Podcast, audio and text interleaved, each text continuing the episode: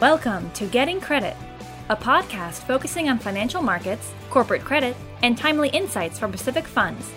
Here's your host, Dominic Nolan, Senior Managing Director of Pacific Asset Management, the sub advisor for the Pacific Funds fixed income funds. Hello, and thank you for tuning into number 21. In the next 10 minutes, I'm going to go over market action in June, the Fed, Treasury rates, and the economy. Let's jump right into market action in June, and I will try and be brief. Pretty strong month with the Russell 1000 growth up over 6% and the S&P up over 2%. So where does that leave us year to date? The S&P is up over 15% through the first half of 21. The Russell 1000 growth is up 12.9. it's So 13% for the year. Most of that was in the second quarter. One of the changes in Q2 was market leadership. The Russell 2000 value, which is smaller companies, value oriented, has been up 4.5% in the second quarter, relative to 12% from the tech dominated Russell 1000. For the year, traditional businesses really held leadership in the first quarter, and then it flipped in Q2. But again, strong market performance so far. International markets do continue to lag. Equity indices were actually the EAFE equity index was down 1% in June, up about 8.8% for the year. Now, let's flip over to the bond side. Rates did drop a little bit in the month of June. Aggregate index was up 70 basis points. For the quarter, up 1.8%, but for the year, still down 1.6. Over on the credit side, I think it's more steady, is probably the best way to describe it. High yield was up a little over 1.3%. For the year, up 3.6. And then floating rate loans, which was the market leader going in, going into June, st- steady 41 basis points, which is really a coupon clipping environment. And for the year, up about 3.5%. So leverage finance or below investment grade credit, you know, returning over 3% for the year, while investment grade bonds are in negative territory predominantly due to the rate increases. Now I want to jump and talk a little bit about the Fed. There was a meeting on June 16th where the Fed released their dot plots. Of note, their forecast for interest rate increases actually shifted forward. And what I mean by that is what's their expectation uh, about increasing rates in 2022? Well, back in March, four officials saw a rate increase in 22. In this last meeting, seven officials actually are forecasting a rate increase next year. The reality is they're really setting up to talk about tapering. So, again, the Fed is being very accommodative. They're leaving the short end of the curve anchored at zero or close to zero. They are still buying bonds, or which is QE on a monthly basis. And they don't intend to raise rates this year.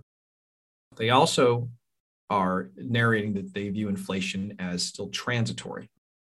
So, what are we really seeing out of the Fed?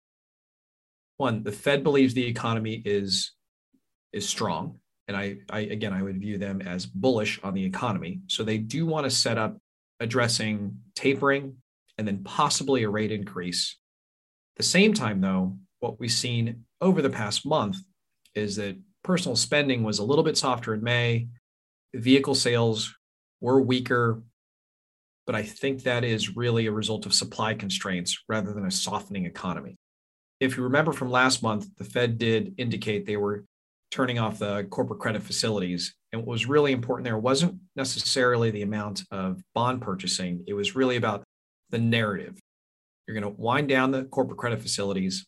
What's next? And what's next will probably be tapering or discussions about tapering. So that's something to certainly look or be on the lookout for as we enter later 2021. I want to discuss long term rates for just a second here. 10 year treasuries down about 15 basis points in June and off more than 45 basis points from the highs at the end of Q1.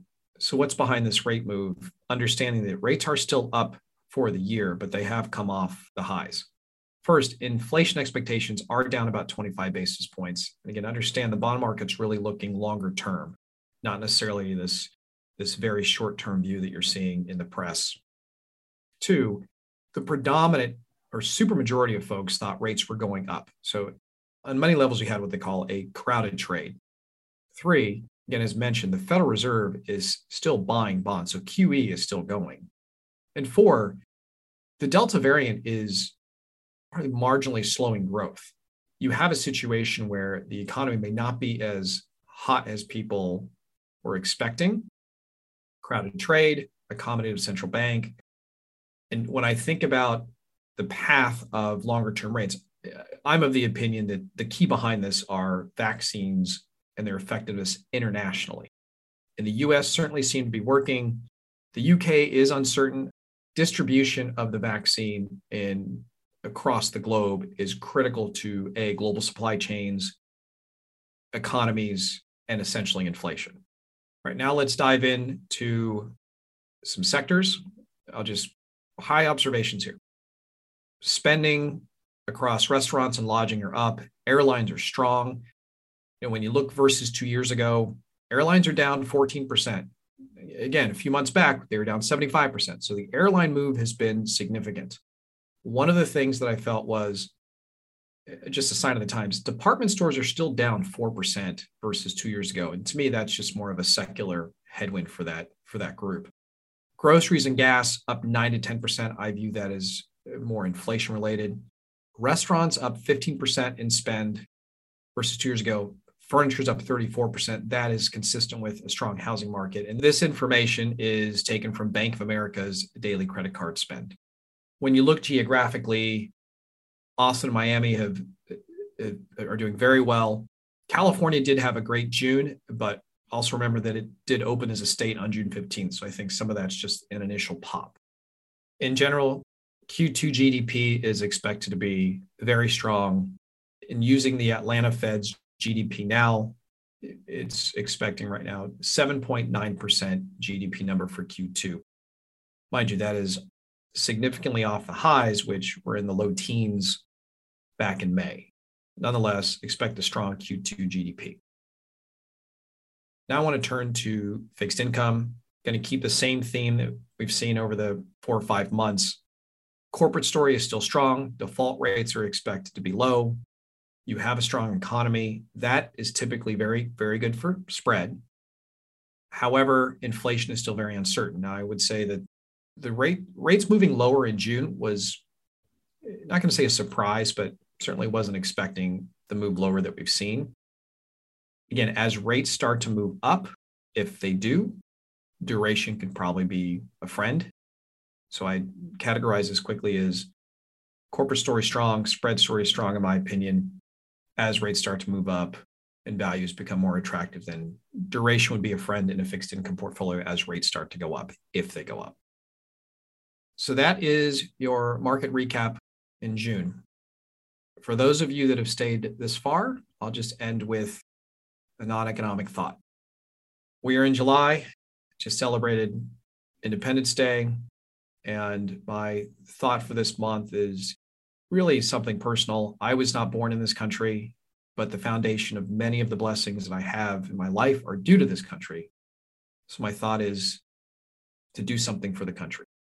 I don't know what that means. It may mean turning off the news, funny enough, but it could mean volunteering for a community project, helping out at a school, whatever that is. I think a great way to serve the country is to serve the community and even one act at a time. Thank you and stay tuned. All investing involves risk, including the possible loss of the principal amount invested. The views in this commentary are as of July 14th, 2021, and are presented for informational purposes only. These views should not be construed as investment advice, an endorsement of any security, mutual fund, sector, or index, or to predict performance of any investment. The opinions expressed herein are subject to change without notice as market and other conditions warrant. Any performance data quoted represents past performance, which does not guarantee future results. Any forward looking statements are not guaranteed. All material is compiled from sources believed to be reliable, but accuracy cannot be guaranteed. Sector names in this commentary are provided by the funds, portfolio managers, and could be different if provided by a third party.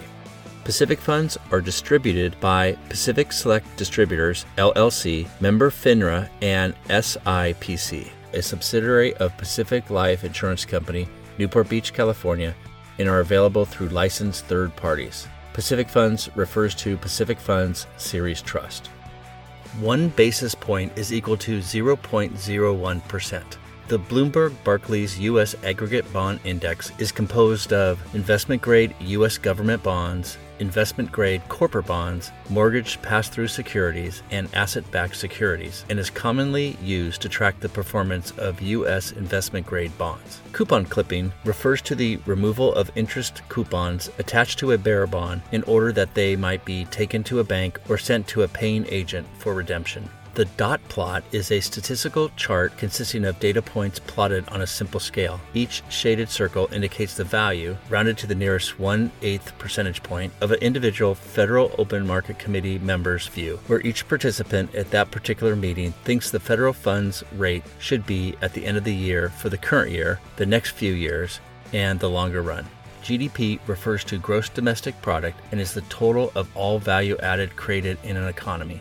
The MSCI EAFE index is designed to measure the market equity performance of developed markets in Europe, Australia, and the Far East. QE refers to quantitative easing and is a monetary policy where a central bank purchases securities in an attempt to reduce interest rates, increase the supply of money, and drive more lending to consumers and businesses. The Russell 1000 Index measures the performance of the large cap segment of the U.S. equity universe. It is a subset of the Russell 3000 Index and includes approximately 1,000 of the largest securities based on a combination of their market cap and current index membership. The Russell 1000 Growth Index measures the performance of the large cap growth segment of the U.S. equity universe. It includes those Russell 1000 companies with higher price to value ratios and higher forecasted growth values. Russell 2000 Value Index measures the performance of the small cap value segments of the U.S. equity universe. It includes those Russell 2000 companies with lower price to book ratios and lower forecasted growth values. The S&P 500 Index is a market capitalization weighted index of 500 widely held stocks, often used as a proxy for the U.S. stock market. You cannot invest directly into an index. Investors should consider a fund's investment goal, risks, charges, and expenses